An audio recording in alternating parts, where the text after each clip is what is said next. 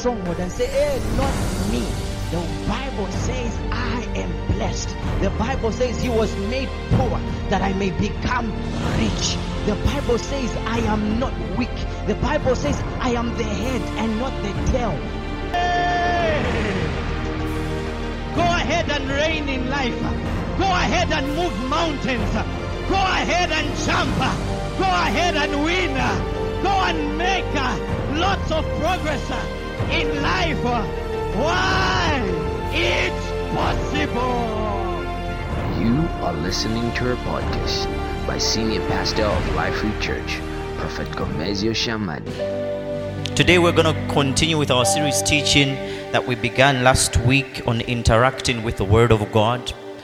And as we're explaining on this subject on interacting with the Word of God, we started by bringing forth the truth or a recommendation that comes from Scripture, from the book of Acts, chapter uh, number 20, verse 32, which tells us, I commend you to God and the word of his grace, which is able to build you and to give you an inheritance. Many of the times we are exposed to arenas where we want success in our lives. We want, obviously, to be built up and even walk in the light of our inheritances. But we don't really know how to get to those places. Nevertheless, the Bible shows us that if we can bank and interact with the Word of God diligently, then we can experience a building. We further got to talk about some of the things that are found in the Word of God, and we talked about uh, the Word of God having provision of promises, having provision of principles, and providing a provision of prophetic directions. Getting to interact with all these three spheres correctly helps us yield fruit. Amen and amen. and uh, while we're talking about uh, interacting with the Word of God, we, it is very also important that, in as much as we can interact with the Word of God correctly, which enables us to yield fruit, the Bible gets to show us that there's a place where sometimes people can interact with the Word of God wrongly. And whenever the Word of God is interacted with wrongly, adverse results are actually produced from that. So imagine something that is meant to be beneficial for you. When interacted with it correctly, it gives you something great. But when interacted with it wrongly, it brings forth adverse results. The Bible tells us this when we open from the book of Second Peter, chapter number 3 and verse 16. I'll prefer we read from the NIV translation. First Peter, Second Peter 3, verse 16. Second Peter 3, verse 16. Now, as Peter was writing this, he began to, you know, make reference to some of the writings that the Apostle Paul writes. And uh, many of the times you will notice that within the body of Christ or within the church circles, there are some contentions concerning interpretations that take place with some of the things that Paul wrote, all right? You, and, and I mean, that's something that we may not look at today. But Peter writes this, and he says this. He says this concerning Paul. He says he writes the same way in all his letters, speaking in them of these matters and he says his letters contain some things that are hard to understand. He's talking about his brother. He's saying his letters contain things that are hard to understand. Then now listen, he says, which ignorant and unstable people distort. So there's an interaction with the scriptures where someone is able to distort the scriptures.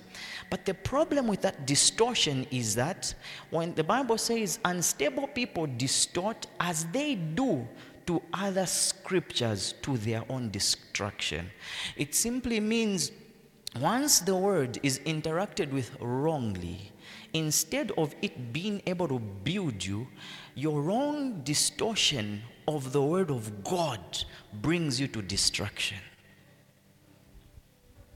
It brings you to destruction. Even in the book of Revelation, the Bible warns us of how anyone that subtracts or adds of these words would be destroyed. Amen and amen. Then it is diligent or it is expedient for you and I to interact with the Word of God correctly. Because if I interact with the scriptures wrongly, I am doing it to my own destruction. Wow. Now, from this particular portion of scripture, then we will notice there quite a number of problems. Perhaps let me lay out about three problems that people have, especially with interacting with the scriptures. Remember, Peter says he writes things that are difficult to understand. And then the ignorant ones and the unstable ones distort the scriptures. So it simply means there are three categories of people that find themselves getting to a place of easy distraction because they're interacting with the word wrongly. The first kind of people are those who lack understanding. The second kind of people are those who lack knowledge, the ignorant ones. And the third kind of people are those who are unstable. Hi. So, if you were to at least tick from all those three, where would you place yourself? Would you place yourself as someone maybe who's considered to be ignorant? Would you place yourself as someone who lacks knowledge? And would you place yourself to be someone who lacks stability? If you find yourself, especially when you're trying to interact with the Word of God, as someone who lacks understanding, as someone who lacks uh, stability, and as someone who lacks knowledge, then you need help because interacting with the scriptures just by yourself can bring you to destruction. Hallelujah. Yes. And that's why Paul, in the book of Ephesians, chapter number 1 and verse 18, he makes a prayer. He makes a prayer. Actually, he started his prayer for, from verse 16 because he was saying that um, I pray for you. Uh, I cease not to give thanks for you in prayers. And then he yeah, next verse.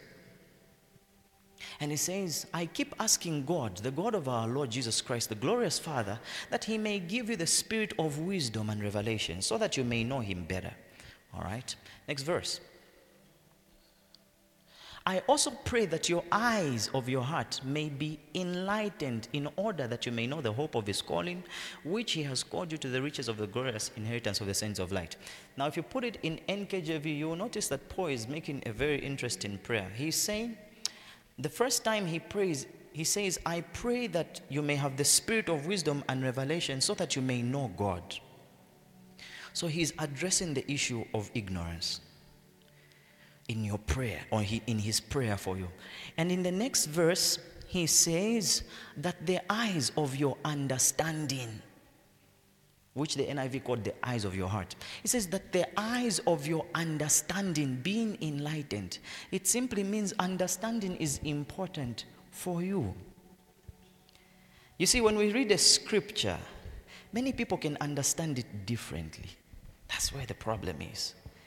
And if your understanding is compromised, then your interaction with the word can also be distorted, thereby producing a wrong result for you. And the Bible says, the eyes of your understanding being enlightened, that you may know the hope of his calling, and that you may know the riches of the glorious inherit of, of, of the saints of light. Then next, it even tells you how you can, you know, know the power that is at work for you. So you being exposed to all these truths builds your stability. So at the end of the day, here is a person who wants to interact with the Word of God. They must get to a place where they don't lack understanding, they don't lack knowledge, and they are not lacking in stability. And that's why Paul prayed. He says, ah, ah, You need to be stable. You need to be a person of knowledge. You need to be uh, uh, a person who has understanding. Then, if that's really the case, we are really dealing with what I can call a posture of the heart. Amen. We're dealing with a posture of the heart. Because obviously, it's from your heart that you obviously gain understanding. It's from your heart that you seek knowledge. It's from your heart that you give heed to certain things that make you become firm and stable. In the book of Proverbs, chapter number 4, and verse 23, the Bible tells us something in line with this.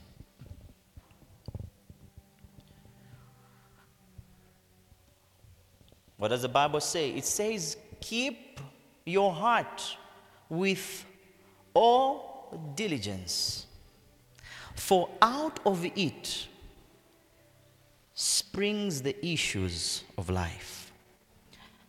Keep your heart with all diligence, for out of it flows the issues of life. It simply means what you have planted in your heart and how you have kept your heart will determine the results you receive in your life or you will produce. NIV gives us a, a, a, a more, you know, nicer uh, thing. It says, above all else, guard your heart, for it is the wellspring of life. Praise be to God. It simply means whatever results that you produce in your life is as a result of what has grown from your heart. That's why you will notice something. In Matthew chapter number 13, Jesus gave a parable. And this parable that he gave is known as the parable of the sower. And when he talked about each sower, he says the sower would sow on a ground. Then what would happen?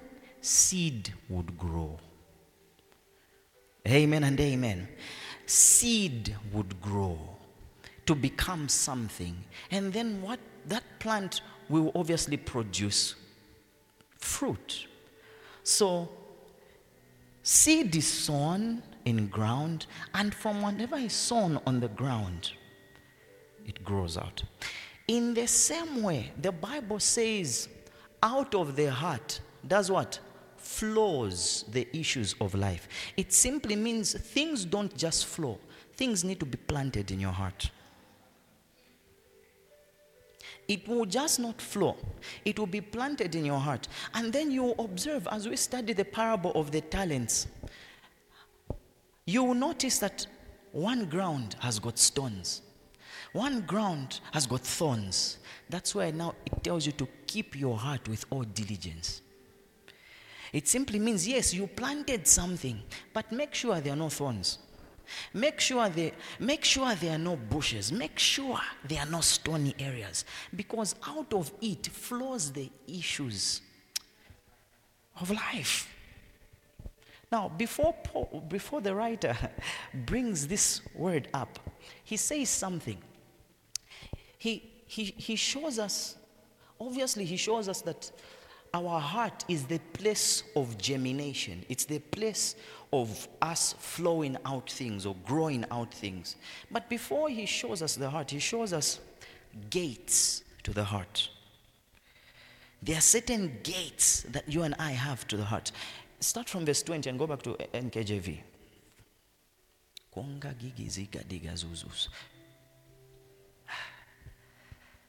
Jeremiah, come.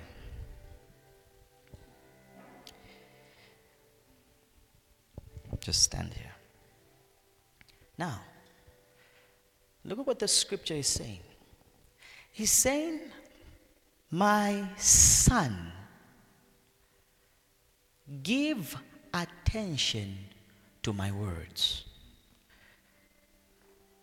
My son, give attention to my words. Then he says, Incline your ears to my sayings. Now, this scripture is not really showing us the place where the word is meant to dwell or meant to generate. It's showing us the place where the word enters from. the gates. So he's saying, Give attention to my words. So the f- first thing he says, Give attention, he's telling you to focus. It shows you that there are many areas you can focus on. But if you can place focus on the word, it simply means you have to literally pursue it. Give attention to my words. Then he says, incline what? Your ears to my sayings. You have access to listen to anything. But if you can incline your ears to his saying, showing you that your ears are gates. Next verse. Do not let them depart from what? Your eyes. Your eyes are gates.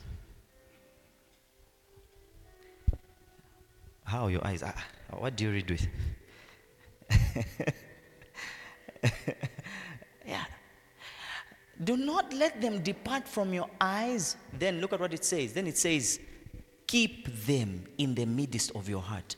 It's your heart that germinates the word. The heart is the place where your, the word should dwell. The eyes, the ears are the gates. Don't let them from your sight. Incline your ears to my sayings. The book of Joshua actually shows us that there's another gate. The Bible tells us, Joshua, this book of the law should not depart from your mouth.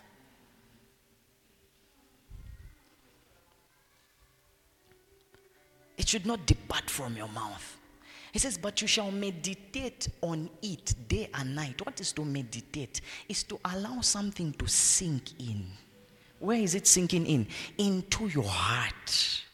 So that where the heart is, there can be germination because from the heart flows all issues of life.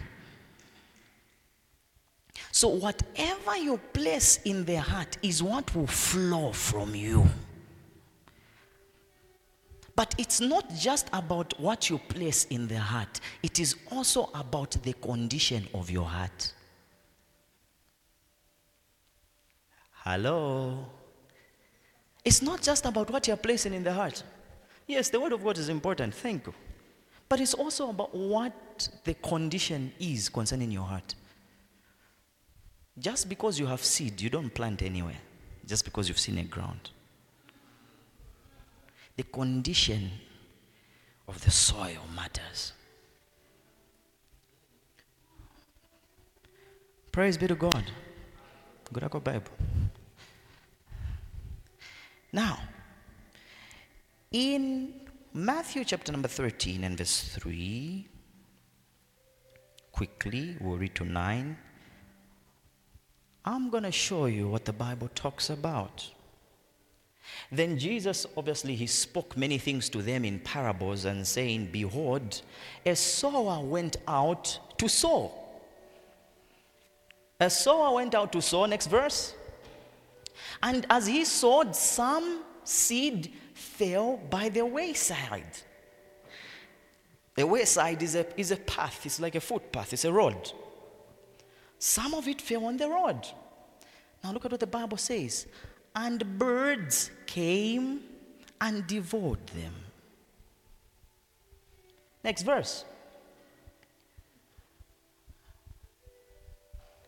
Some fell on stony places where they did not have much earth.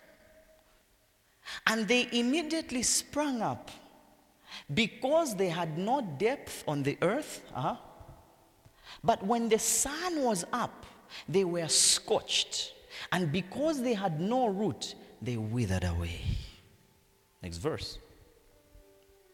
And some amongst the thorns, and the thorns sprung up and choked them. But others fell on good ground and yielded a crop, some hundredfold, some sixty, and some thirty. So we are seeing four different kinds of grounds.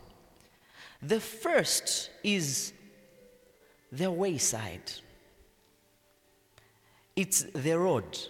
I don't even know if I should call it the first one. I don't even know we should, whether we should call it a ground for where something is supposed to be sowed because ordinarily no one sows on a path.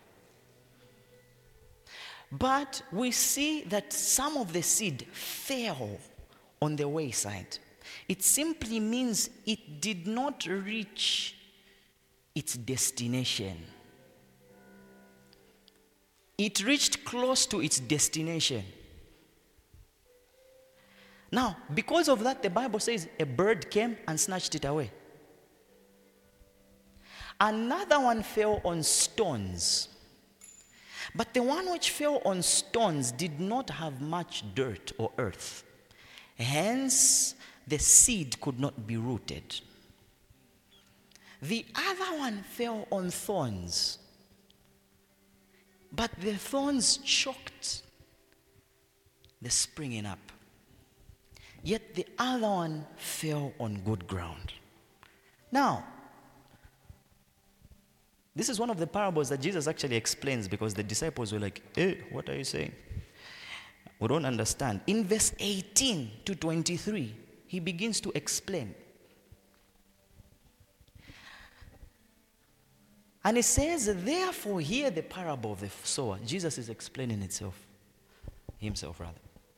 He says, When anyone hears the word of the kingdom, and does not understand it, then the wicked one comes and snatches it away. That was sown in his heart.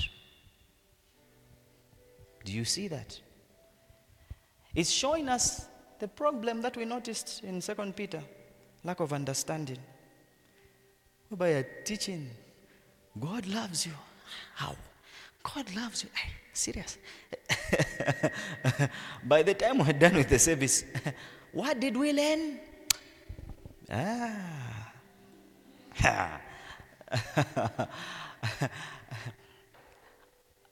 I need you to be challenging yourself. When you listen to a message like this, and someone asks you, What did you learn last week? Why has it disappeared? Where is it gone? Because that word was meant to be sown in your heart. You heard it. But there was a bird that snatched it away. And then we ask you, what did you learn?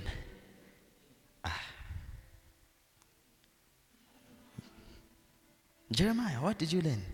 Then, afterwards, someone in the crowd will say, we learned about interacting with the Word of God. And Jeremiah said, Yes, yes, interacting with the Word of God. But we ask you, what did you pick from it?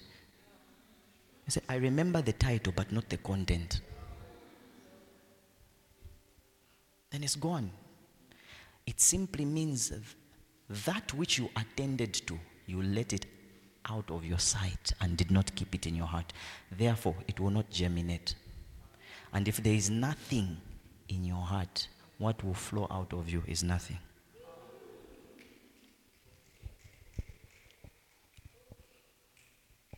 That's where now we see people produce fruitless results. You see why Joshua was told to meditate. He was taught to meditate because in his meditation, he allows the word to sink in. He allows the word to make him understand. So he'll be like, ah, that same spirit that raised Jesus from the dead lives in me. When you read it first, ah, logically, you'll be like, okay, okay, okay. But then when you say it again, that spirit that raised Jesus from the dead lives in me. Wait, you now begin to understand that the very spirit that was responsible for the resurrection of Jesus, that penetrated through the doors of death, is dwelling in you, not visits you. Understanding will come, and then you will be like, ah, ah. If I had this, if I have the spirit that conquered the highest problem of man, which is death, what is sickness?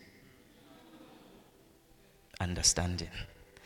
Then it flows out of you. flows out of you. But sometimes we listen to a message and then we forget. We forget. Next verse. But he who received the seed on stony places, this is he who hears. Listen, we're talking about people who are interacting with the word. We're talking about people who come to church every Sunday. This is he who hears the word and immediately receives it, not with sadness, with joy. Tiziba, yes! Kazabakate, I know. you even get your seed. That, that, that, that was a word for me, Pastor. It's mine. Tiziba. You received it with joy. Next verse. Yet has no root in himself. He only endures for a while. For when tribulation and persecution arises because of the word, he immediately stumbles. Tiziba! God can never forsake the righteous. I've never seen the righteous beg for bread. The righteous can never be forsaken, nor his children beg for bread. That's my word. A thousand may fall on my side, ten thousand on my right hand, but they will not come near me. You expressed it with confidence, with joy, but you have no root. In short, you have not declared the word of God to have the final say over your life. You've got no root. So if a circumstance comes to speak about you, you are able to switch from what the word says to what the circumstance says. You have no root. In your belief system, if the majority say no, yet the word says yes, you will go with the majority. Because you've got no root. But if you come to a place where you accept and say, no matter what, Jehovah Elohim, the living word, has the final say over my life, I don't care. Listen, when tribulation comes for you, you will not be shaken. You will be like David, who says, even if bad news comes, I will not be shaken. My delight is in the law of the Lord. You're not shaking. So you will not just be excited and happy. Ah, I'm excited, I'm happy, I receive it. That word was powerful. Where is your root? Measure. yeah, where is your root? How is your heart handled? Being prepared. Next verse. Then it says, Now he who receives seed amongst the thorns is he who hears the word, but has another problem. And the cares of this world and the deceitfulness of riches choke the word.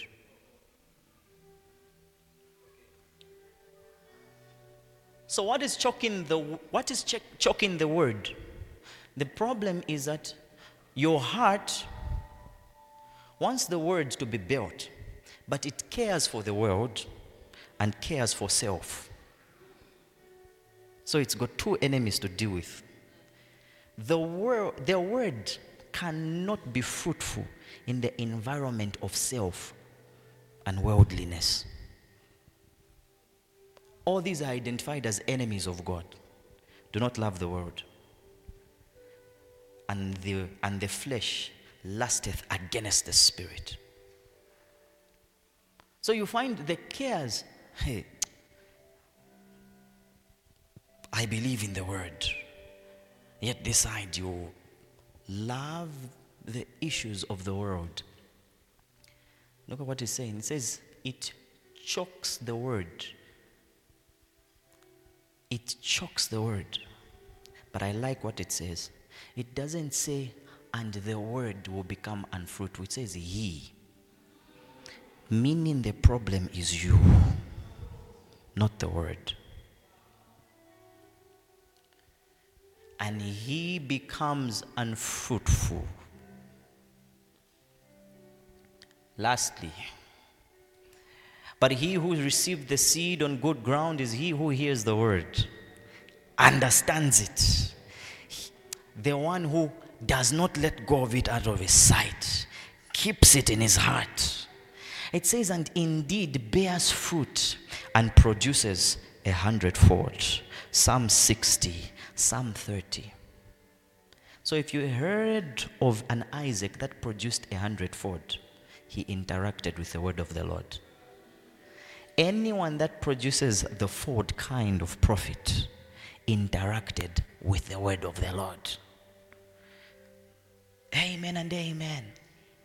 And if you study the whole book of Matthew chapter 13, you understand that it is a chapter that talks about the conditioning of your heart. Because there is an exposure of the ground, which is your heart, there is an exposure of sowers. In this scripture, a sower obviously could represent a messenger of the Lord or the Lord Himself. But then, when you read, that should be chapter, verse.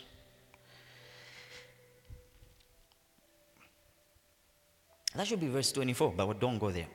But when you read verse 24, you will notice a new parable. It's called the parable of wheat and tares. In that parable, the Bible tells us man planted on good ground. Then says, But while men slept, the enemy came and planted.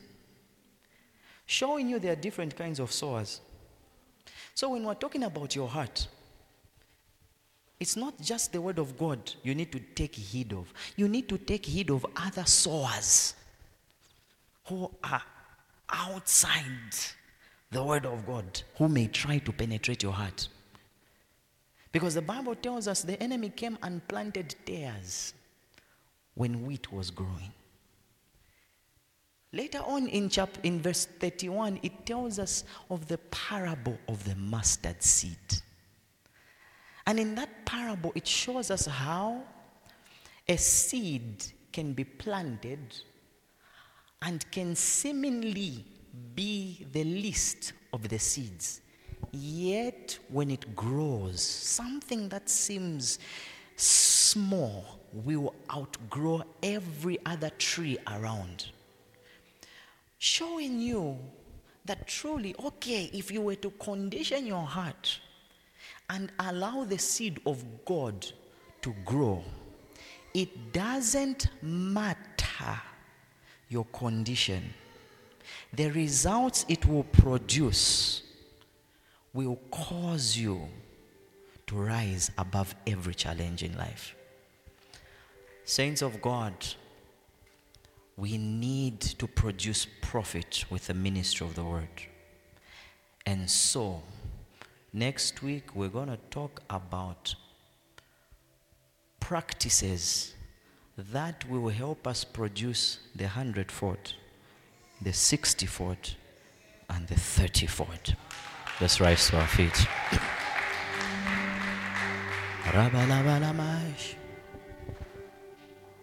Thank you.